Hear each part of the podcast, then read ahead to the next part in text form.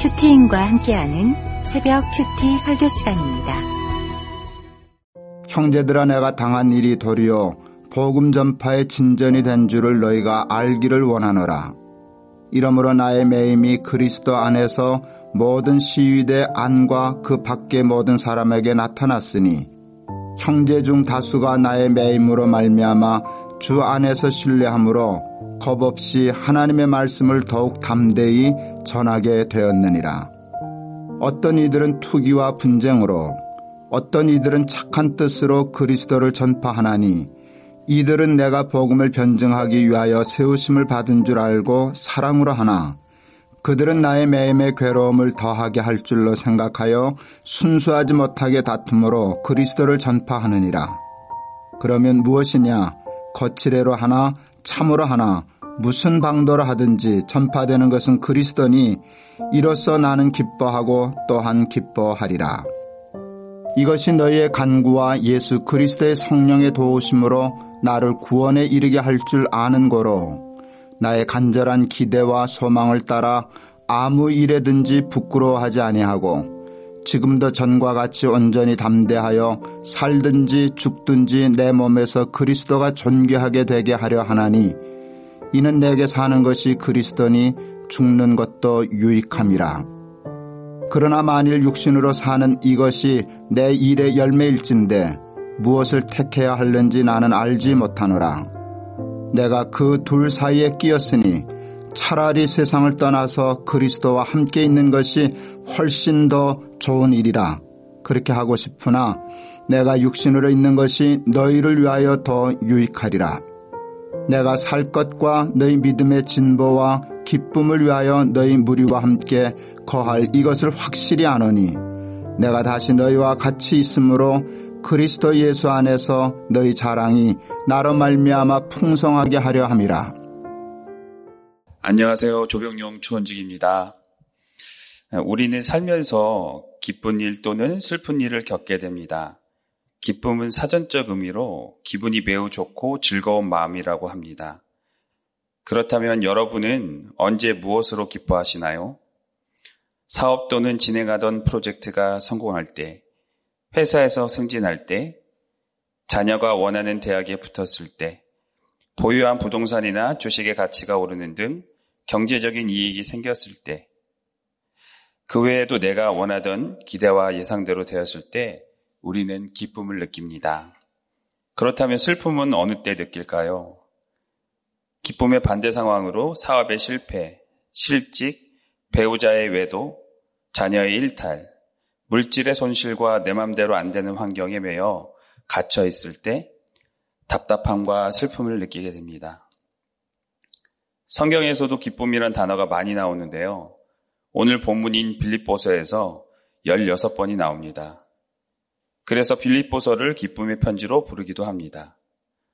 그런 복음 전하다 억울하게 갇혀 있는 바울이 무엇이 기쁘기에 16번이나 기쁨을 표현하면서 사용했을까요?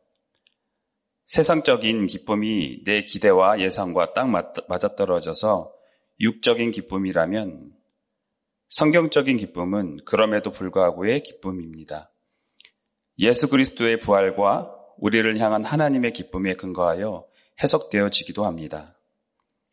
우리가 경치 좋은 곳에 가거나 끝내주게 맛있는 음식을 먹게 되면 마음 한켠에서는 사랑하는 가족들이 떠오르며 이 좋은 경치를 같이 보았으면 그리고 이 맛있는 음식을 같이 먹었으면 얼마나 좋을까 하며 다음에 꼭 같이 와야겠다는 생각을 하게 되는데요. 하물며 그리스도 안에서 구원의 소망은 너무 크고 기쁘기에 감옥에 갇힌 핍박받는 상황에서라도 같은 고난에 있는 그 형제들에게 그리스도 안에서의 기쁨을 함께 나누고 싶은 마음이 더 크지 않을까 생각됩니다.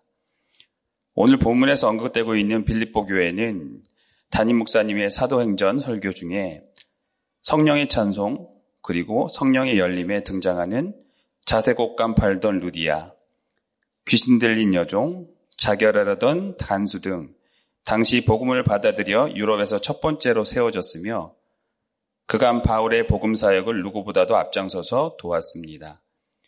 그런데 빌립보 교회가 복음 전하는 일로 핍박받으며 내부적인 갈등까지 일어났다는 소식을 들은 바울은 자신 또한 옥에 갇혀 언제 죽을지 모르는 상황에서도 기뻐하고 또한 기뻐하리라 라고 전합니다.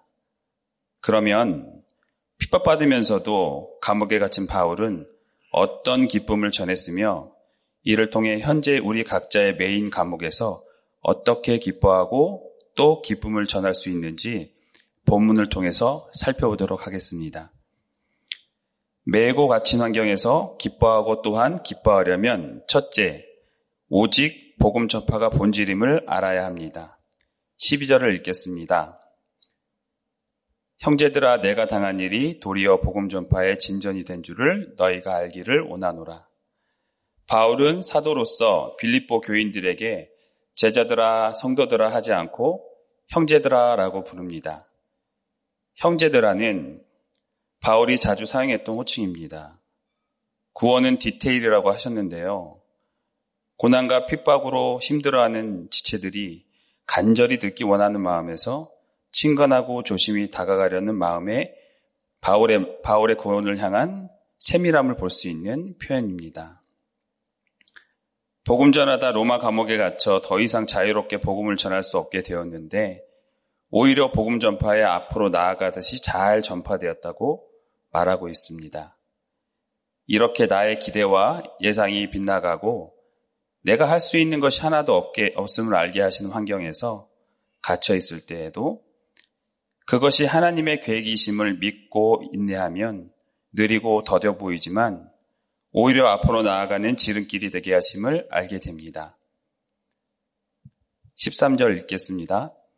이러므로 나의 매임이 그리스도 안에서 모든 시위대 안에 안과 그 밖의 모든 사람에게 나타났으니 바울은 주후 61년에서 63년까지 로마 감옥에 갇혀 있었고 빌립보 교회에 편지를 쓴 것은 주후 62년 경이라고 합니다.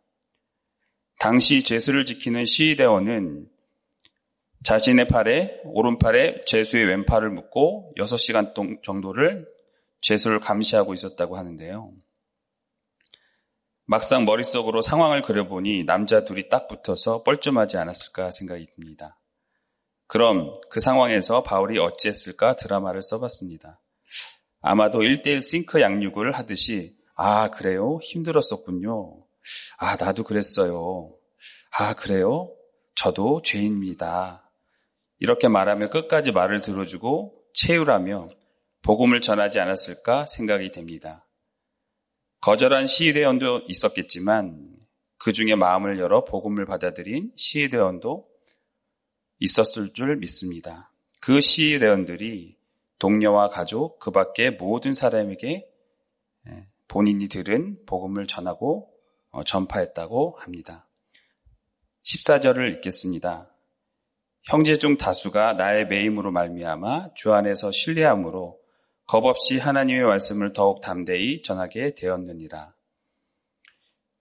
로마에 거주하던 기독교인들이 바울이 복음을 전하다가 토흑된 사실을 알고 난 후에 복음 전파의 전투력이 상승해서 이전보다 더욱 담대하게 하나님의 말씀을 전했다고 합니다. 이전 담임 목사님께서 암의 옥에 갇혀 계셨을 때 바울의 편지와 같이 때마다 성도들에게 기쁨의 영상 편지를 전해 주셨는데요. 항암의 감옥에, 감옥에서도 죄를 보시고 고백하시는 영상 편지를 본 성도들이 주 안에서 신뢰함으로 힘과 용기가 생겨 더욱 담대함으로 복음을 전하게 되니 당시 오히려 성도의 수가 늘어났고 수요 예배의 간증과 목장에서의 나눔은 더욱 풍성해졌다고 합니다. 당시 담임 목사님께서는 우리들 교인들이 목사가 아니라 말씀을 따랐기 때문이라고 해석해 주셨습니다. 15절에서 17절 읽겠습니다. 어떤 이들은 투기와 분쟁으로 어떤 이들은 착한 뜻으로 그리스도를 전파하나니 이들은 내가 복음을 변증하기 위하여 세우심을 받은 줄 알고 사랑으로 하나 그들은 나의 매임에 괴로움을 더하게 할 줄로 생각하여 순수하지 못하게 다툼으로 그리스도를 전파하느니라. 형제들 중 복음을 전하는 동기가 다른 두 부류가 나옵니다. 어떤 이들은 바울이 하나님에 의해 세움받은 자임을 알아 바울의 사역에 애정을 갖고 복음을 전했습니다. 또 다른 이들은 바울이 감옥에 갇히자 개인의 이익과 이기적인 목적으로 복음을 전했습니다. 18절 읽겠습니다. 그러면 무엇이냐? 거칠애로 하나 참으로 하나 무슨 방도로 하든지 전파되는 것은 그리스도니 이로써 나는 기뻐하고 또한 기뻐하리라. 바울은 복음 전파의 본질이 무엇인지 정확하게 보고 있었습니다. 이기심을 숨기고 외모로 하든지 애정을 갖고 참으로 하든지 만약 듣는 사람이 진정으로 복음을 받아들였다면 전파되는 것이 그리스도이니 그로 인해 자신이 받는 비난과 고통은 큰 문제가 안 된다고 말합니다. 여기서 바울의 바울이 품은 오직 한 가지 소망은 예수 그리스도를 전파하는 것에 있었기 때문에 동기와는 상관없이 기뻐하고 또한 기뻐한다고 빌립보 교인들에게 간절한 마음으로 전하고 있습니다. 오직 예수 그리스도가 전해지는 것이 복음의 목적이 되고 본질이 되어야 하는데 이래서 안 되고 저래서 안 되며 동기가 불순하다고 옳고 그름의 잣대로 보는 경우가 있습니다. 행위나 율법이 구원 위에 있을 수 없기에 복음 전파의 본질은 오직 예수 그리스도라는 것을 바울은 누구보다도 확신하고 있었습니다. 저는 일라 미녀의 막내로 태어났습니다. 처가살이 하시던 부모님은 때마다 불같이 싸우셨고 제가 3살 무렵 아버지께서는 집을 나가신 이후로 1년에 두세 번 정도 명절 때 아버지를 뵐 수 있었습니다. 외가댁인 누량진 산동네 무허가촌 가난한 환경에서 자라다 보니 공인이 되시어 유명해지신 아버지로 인해 상대적 박탈감을 안고 살았습니다. 당시 가장이셨던 외할아버지께서는 아버지가 없는 저를 불쌍히 여겨주셨고 선반 위에 숨겨둔 과자를 저에게만 하나씩 건네주셨던 기억이 납니다. 그렇게 요셉과 같이 채색 옷을 입고 있었으니 7살 되던 해에 같이 살던 중학생 외사촌 형에게, 형에게 지속적으로 성폭행을 당했습니다. 너무 이상하고 힘들어 어머니께 말씀드렸는데 모른 척 넘어가셨습니다. 어린 나이에 당했던 일이라 열등감과 피해의식이 뿌리 깊이까지 퍼져 자존감은 바닥을 쳤습니다. 사람에 대한 불신과 부모님에 대한 원망은 복수심으로 자라나서 어려서부터 좋은 부모가 되고 싶다는 다짐을 하며 또 다짐을 했습니다. 일곱 살때 처음으로 교회에 나갔지만 교회 선생님들이 나를 이용할까 두려워서 어른들이 드리던 대예배에만 참석했던 기억이 납니다. 내가 최고의 피해자라고 생각하니 내 말과 행동으로 상처받는 이들의 고통과 아픔은 저에게는 느껴지지 않았습니다. 이런 저를 보다 못한 큰 누나의 소개로 2005년 결혼 전 지금의 아내와 우리들 교회에 오게 되었습니다. 부모 도움 없이 잘 살아 복수해 보려고 무리하게 주식을 투자하다가 모든 돈을 다 탕진하고 10년간 연애하던 지금의 아내에게 망해서 결혼 못하겠다는 그 말이 정말 하기 두려웠습니다. 그렇게 3개월간 밥도 제대로 못 먹고 아버지에게 찾아가 무릎, 을 꿇고 도와달라고 말씀드렸습니다. 아버지 앞에 처음으로 무릎 꿇은 일이며 그것도 제 의사가 아닌 하나님께 하나님께서 부자간의 화해와 화해 물꼬를 여시기 위해 제 탐심을 사용하셔서 주식으로 망하여 아버지를 찾아가게 하셨습니다. 아버지께서는 흔쾌히 도와주셨고 그 도움으로 무사히 결혼하게 되었습니다. 부모에 대한 복수로 나는 좋은 가장이 되려고 다짐했지만 결혼 첫날부터 시작된 부부싸움은 날이 바뀌어도 끊이지 않고 이어졌습니다.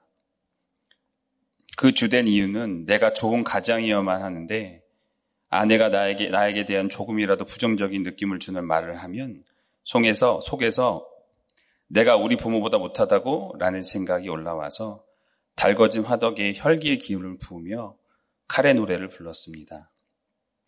결국 두 살 아이가 보는 앞에서 아내의 목에 칼을 들이대며 죽이겠다고 소리쳤던 일, 허리, 허리 디스크에 아픈 아내의 허리를 발로 쳤던 일, 집안 물건들을 집어던지며 욕설을 퍼붓던 일, 사람들이 많은 시내에서 방울토마토 박스를 내던지며 소리쳤던 일, 주차 시비로 눈이 돌아가 사람 머리채를 잡고 산으로 끌고 올라가던 일. 목장에서도 혈기의 때가 차면 목장이고 초음 모임이고 테이블을 업고 뛰쳐나가던 일 등 셀 수 없는 혈기의 사건들로 나를 삼키고 나로 다른 사람들을 삼키며 살았습니다. 직분을 받게 되었다고 교만하여 잊고 있었는데 이렇게 돌아보니 참 화려찬란한 혈기의 스펙 보유자로 그 어떤 사람과 사건이 와도 할 말 없는 죄인이 바로 저라는 생각이 듭니다. 그리고 아내가 이혼하자 이혼하자 하면서 못한 이유가 바로 여자 목장임을 알게 되니 붙어만 있어도 수지 맞는 것이 목장 공동체가 맞습니다. 그러니 미루지 마시고 목장에 꼭 붙어 가시며 수지 맞는 인생 되시기를 바라고 원합니다. 적용 질문입니다. 복음 전하는 그 한 사람에게 형제들아의 낮아짐과 치밀함으로 다가가시나요? 내가 매이고 갇힌 환경이 복음 전파하기 가장 좋은 환경이라는 것이 인정이 되시나요? 복음을 전하는 본질을 잊고 나의 옳고 그름의 기준으로 이건 아니다, 저건 틀렸다 하며 판단하는 것은 무엇인가요?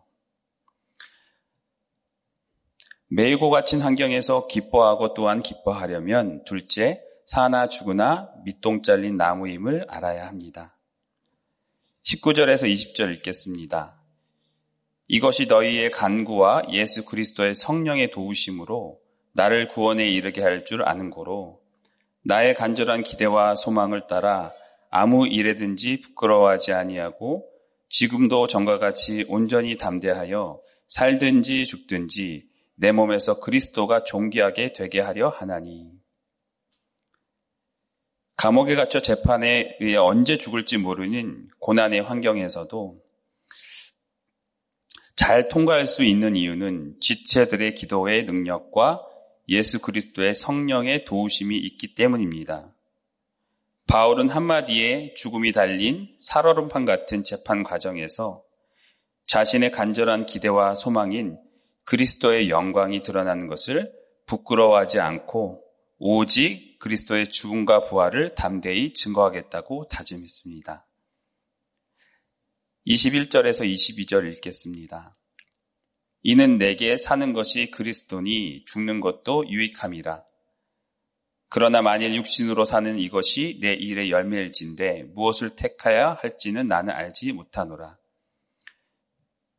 우리는 당장 오늘 뭘 먹고 뭘 입을지가 걱정되기 되기 때문에 세상 물질과 권력, 명예의 짐을 쌓아서 걱정과 불안을 덮으려고 합니다. 그런데 쌓아놓은 짐을 잃을까 더 큰 걱정이 올라와서 참 평안을 누리지 못합니다. 쌓은 만큼 지킬 것이 많아 두려움은 점점 커져서 지옥을 살게 됩니다. 재판 결과로 언제 죽을지 모르는 바울은 자신이 밑동 잘린 나무라는 것을 누구보다도 잘 알았을 것입니다. 그래서 살아서도 그리스도와 연합하여 복음을 전하 게 되는 것이고 죽어서도 구원받아 그리스도와 함께이니 이 모두가 유익하다고 말하고 있습니다. 그렇게 저는 믿음의 선배들의 인내와 사랑으로 공동체에 정착하며 갔습니다. 하지만 소통이 안 되고 늘 피해자였기 때문에 조금만 건드리면 혈기가 폭발했습니다. 그래도 인전 중독이 있어서 성품과 열심으로 하고자 하는 모습이 비춰졌는지 부목자의 직분을 주셨습니다. 그러던 어느 날 부부목장 예배 중에 저도 모르게 깊은 곳에 숨어 있던 나눔을 했습니다. 하나님은 두려운 하나님이신 걸 알겠고 사복음서로 예수님이 오신 사실은 알고 있는데 도무지 예수님이 누구인지 모르겠다라는 나눔이었습니다. 순간 목자님은 당황하셨고 목원님들은 이게 뭔가 저 인간이 크리스찬이 맞는가 하는 표정이었습니다. 하지만 그 고백은 제 진심이었고 예수님의 이름으로 기도드리는 것이 아니라 두려운 하나님께 기도드리는 크리스찬이라 속여온 바리새인이 바로 저였습니다. 사실 그 고백은 예수님이 어떤 분인지 알고 싶어요 라는 저의 속마음이었습니다. 말씀을 봐도 내 죄가 보이지 않으니 예수님이 오신 이유가 성경책 속의 이야기로만 느껴졌습니다. 그렇게 내가 예수님을 믿지 못한다는 사실이 드러나니 알터니가 빠지는 것 같이 이상하게 속이 시원해졌습니다. 이후로부터만 가다 보니 비어진 자리가 말씀으로 조금씩 채워지기 시작했고, 말씀이 조금씩 들리자 죄인이자 가해자로 가족과 주변 사람들을 힘들게 하는 내 모습을 직면하게 됐습니다. 좋은 가장이 아닌 죄인 가장임을 알게 해주시며 마음의 평안도 허락해 주셨습니다. 이후 창세기 45장의 설교 말씀을 통해 화해와 용서는 사람이 할 수 없고 오직 하나님의 선물이라는 것을 알게 되어 기피했던 외갓집 행사에 25년 만에 참석해서 저를 성폭행했던 외사촌형을 나도 모르게 다가가 안아주었습니다. 이렇게 저의 피해의식의 안개가 공동체의 사랑으로 사라지고 나와 내 가족의 삶이 객관적으로 보이기 시작했습니다.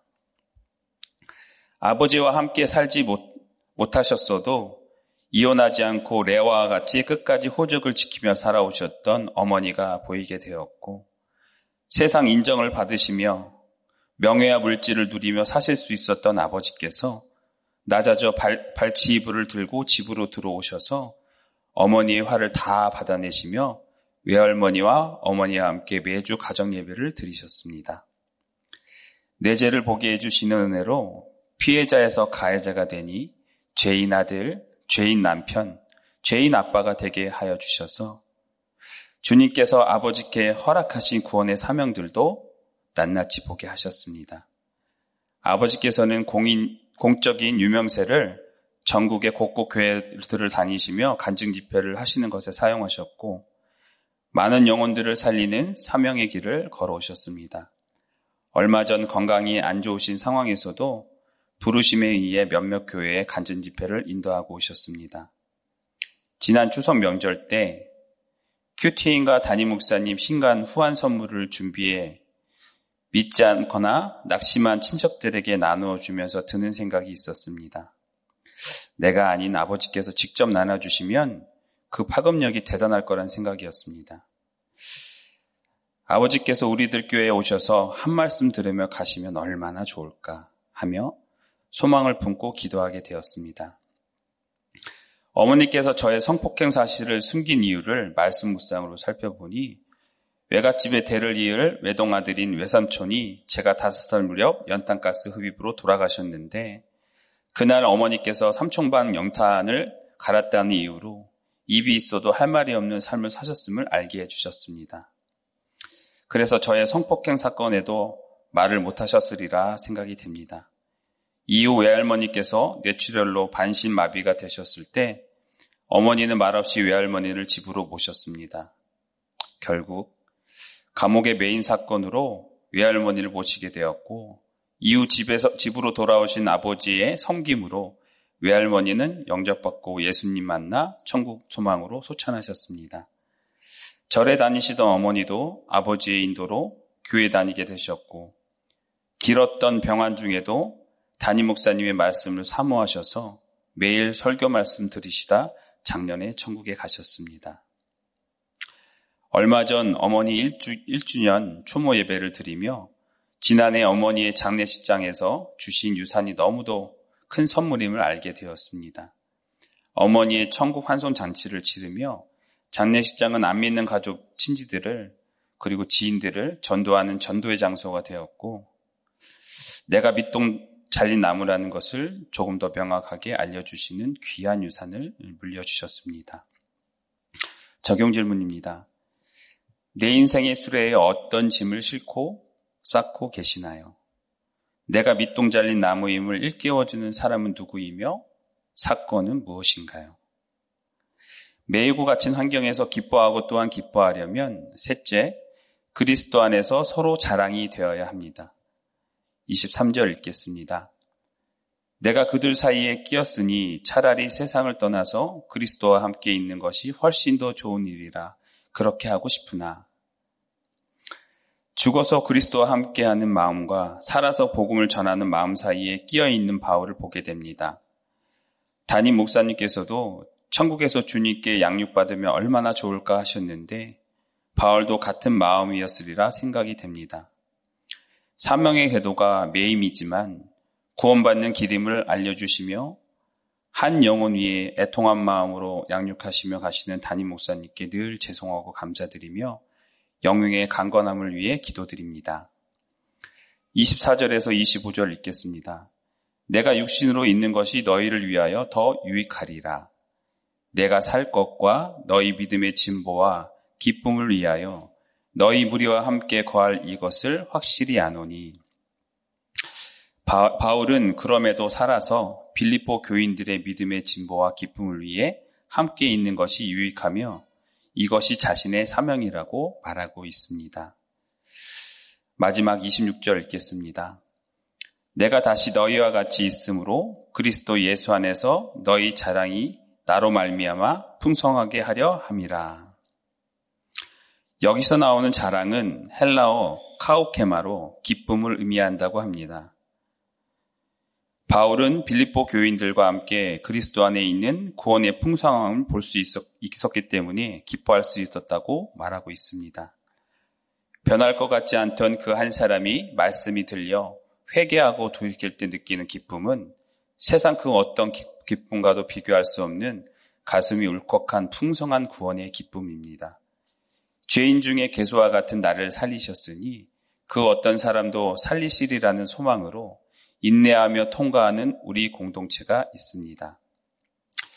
우리의 메인 감옥에 여전한 방식으로 말씀 묵상하며 전적 부패하고 무능한 나를 보며 한탄할 때 그 감옥에 주님의 그 감옥이 주님의 용서이며 사랑임을 알고 감옥은 곧 기쁨을 주는 축복의 환경이 되게 하십니다. 저희 목장에 이혼하시고 내 어린 아이를 키우고 계시는 한 남자 지사님의 사연을 소개하려고 합니다. 4년 전 아내의 두 번의 외도로 이혼을 하셨고 어린 내 아이를 맡아 키우고 계십니다. 당신은 상처가 너무 컸던지라 아이들을 온전히 챙기지도 못한 채 부목자 직분을 내려놓고 공동체를 떠나 계셨습니다.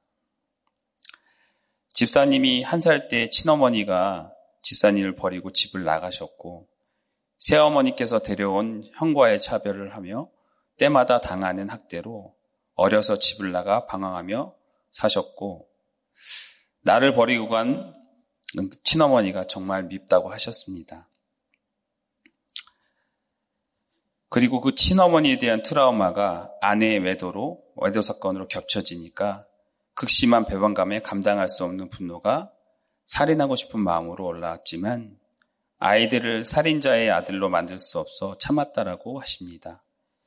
당시 2년 정도 공동체를 떠나 계셨고 평원 목사님과 기습 신방을 가서 그 동네 당구장을 다 뒤져도 만나기가 힘들었었는데 시간이 지나니 목장에 나오시며 예배가 회복되시어 조금씩 조금씩 은혜를 누리셨습니다.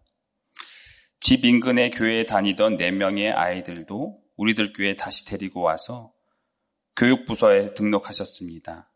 그리고 집사님은 즐겨 치시던 당구도 줄이시고 사설톨 토토와 피우시던 담배도 모두 끊으시더니 올해 하반기에 그간 미뤄왔던 싱크 양육교사 훈련에서 모든 목사님 서적을 완독하시며 수료하셨습니다.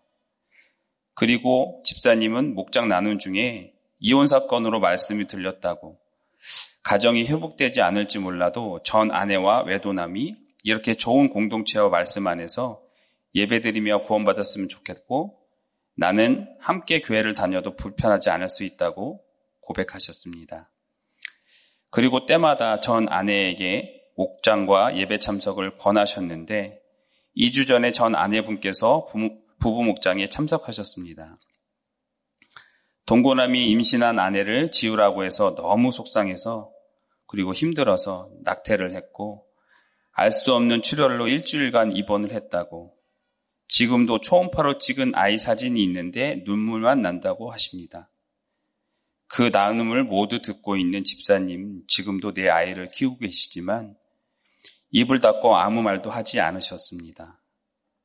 그렇게 전 아내분의 말을 한참 들어주시다가 내가 당신과 살 때 잘못했어요.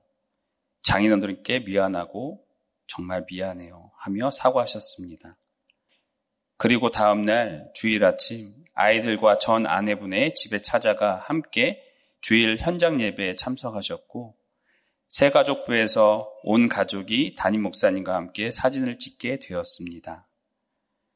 다음 주에도 부부 목장이 다시 참석하셨고 날이 바뀔 때까지 나눔을 하며 벌떼 목장이 되어 위로하고 건면하였습니다. 먼저는 동고남을 끊어내기 위해 진 빚을 집사님이 빌려주시는 돈으로 먼저 갚고 그 집에서 나와 집사님이 구해주시는 집 근처 월세방에서 아이들을 편히 만나며 지내시라고 했지만 거절하셨고 다음날 주일 예배 참석도 거절하셨습니다. 다음날 주일 예배가 끝나고 홀로 예배당에 앉아있는 집사님을 찾아가 목장 식구들이 모여 두려워하지 말라의 말씀을 위로하였습니다. 하나님께서 전 아내분께 아직 완악한 마음을 주시니 회복의 열쇠는 아내분이 아니라 우리 집사님과 목장 모두가 지고 있다는 걸 보게 해주신다고 그리고 우리 것만 보고 회개하고 가자고 함께 짧은 나눔을 하고 헤어졌습니다. 생각해 보니 우리 집사님이 목자이자 장로인 저보다 믿음이 좋으시고 적용도 잘하십니다. 그리고 집사님으로 목장의 은혜가 넘치고 목원들이 살아나고 이 교회가 살아나는 것을 제가 목격하고 보고 있습니다. 저에게 집사님 가정에 대한 소망과 간구가 있습니다. 집사님 가정이 회복되는 것만이 목적이 아니라 지금은 안 될 것 같은 두려움에 옥에 갇혀 있을지라도 이후에 저와 집사님과 같이 어릴 적 상처와 연민으로 상처만 주다 이혼했거나 이혼의 위기가 있는 그 한 가정에게 들려줄 간증을 허락해 주시길 소망합니다. 주님께서 어떤 계획을 가지고 계신지 저도 잘 모르겠습니다. 하지만 목사님과 교회의 지체님들께 한 가지 간곡히 부탁을 드립니다. 이 가정이 지금 십자가의 길을 공동체와 말씀 안에서 잘 통과해서 쓴뿌리가 약주래가 되고 빛나는 보석이 되어서 다른 한 가족을 살리는 사명 감당하는 우리 모두의 풍성한 자랑이자 기쁨이 되어지도록 주님께서 불쌍히 여겨주시고 도와주시길 기도 부탁드리겠습니다.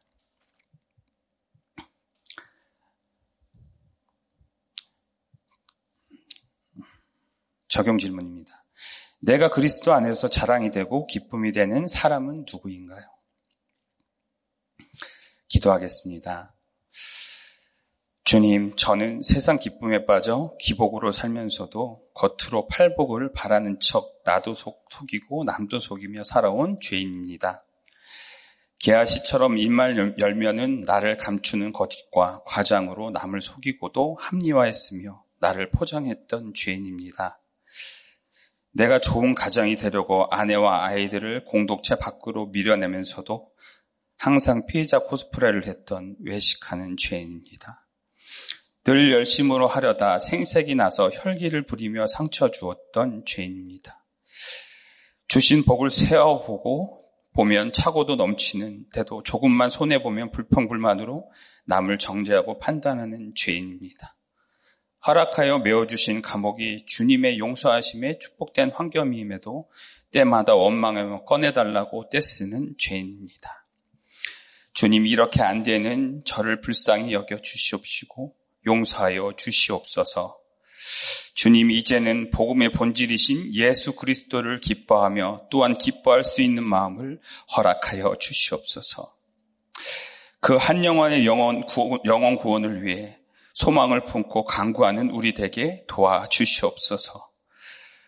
보기 좋은 세상의 기쁨이 아니라 직장과 가정, 배우자와 자녀의 옥에 갇혀 있을지라도 내가 밑동 잘린 나무임을 알게 하시어 복음 전 전파하는 사명을 감당할 수 있도록 도와주시옵소서. 빌립보 교회 초기 무명의 멤버들인 루디와 그리고 귀신 들린 여종, 자결하려던 제수와 같이 우리의 모자란과 부족함, 그리고 가난이 감추고 버릴 것이 아니라 팔복의 열쇠를 지고 그리스도 안에서 기뻐하고 또한 기뻐할 수 있는 축복의 선물임을 깨닫게 하여 주시옵소서. 사나 죽으나 오직 예수 그리스도, 예수 그리스도가 우리가 살아가는 유일한 이유가 되게 하여 주시옵소서.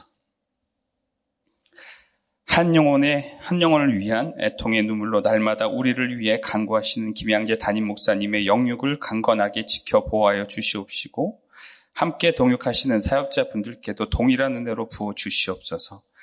인권을 앞세운 모든 악법들이 폐지되게 하여 주시옵시고 태아 생명을 살리는 법이 속히 제정되게 도와 주시옵소서. 대구와 광주 제풀에 시작되는 사역 위에 기름을 부어 주시옵고 사단의 방해가 틈타지 않도록 지켜 보호하여 주시옵소서. 구속사의 말씀이 강에서 바다로 나아가는 큐티 사역의 길을 열어 주시옵고 한 교회와 한 영혼이 구속사의 말씀으로 돌이킬 수 있도록 인도하여 주시옵소서. 우리의 모든 갇힌 환경에서 오직, 오직 예수 그리스도로 기뻐하며 자랑 삼는 우리와 우리 공동체가 되게 인도하여 주시옵소서. 이 모든 말씀 우리 예, 이 모든 말씀 예수 그리스도의 이름으로 기도드립니다. 이 시간 준비하신 개인 기도로 각자 기도하시겠습니다.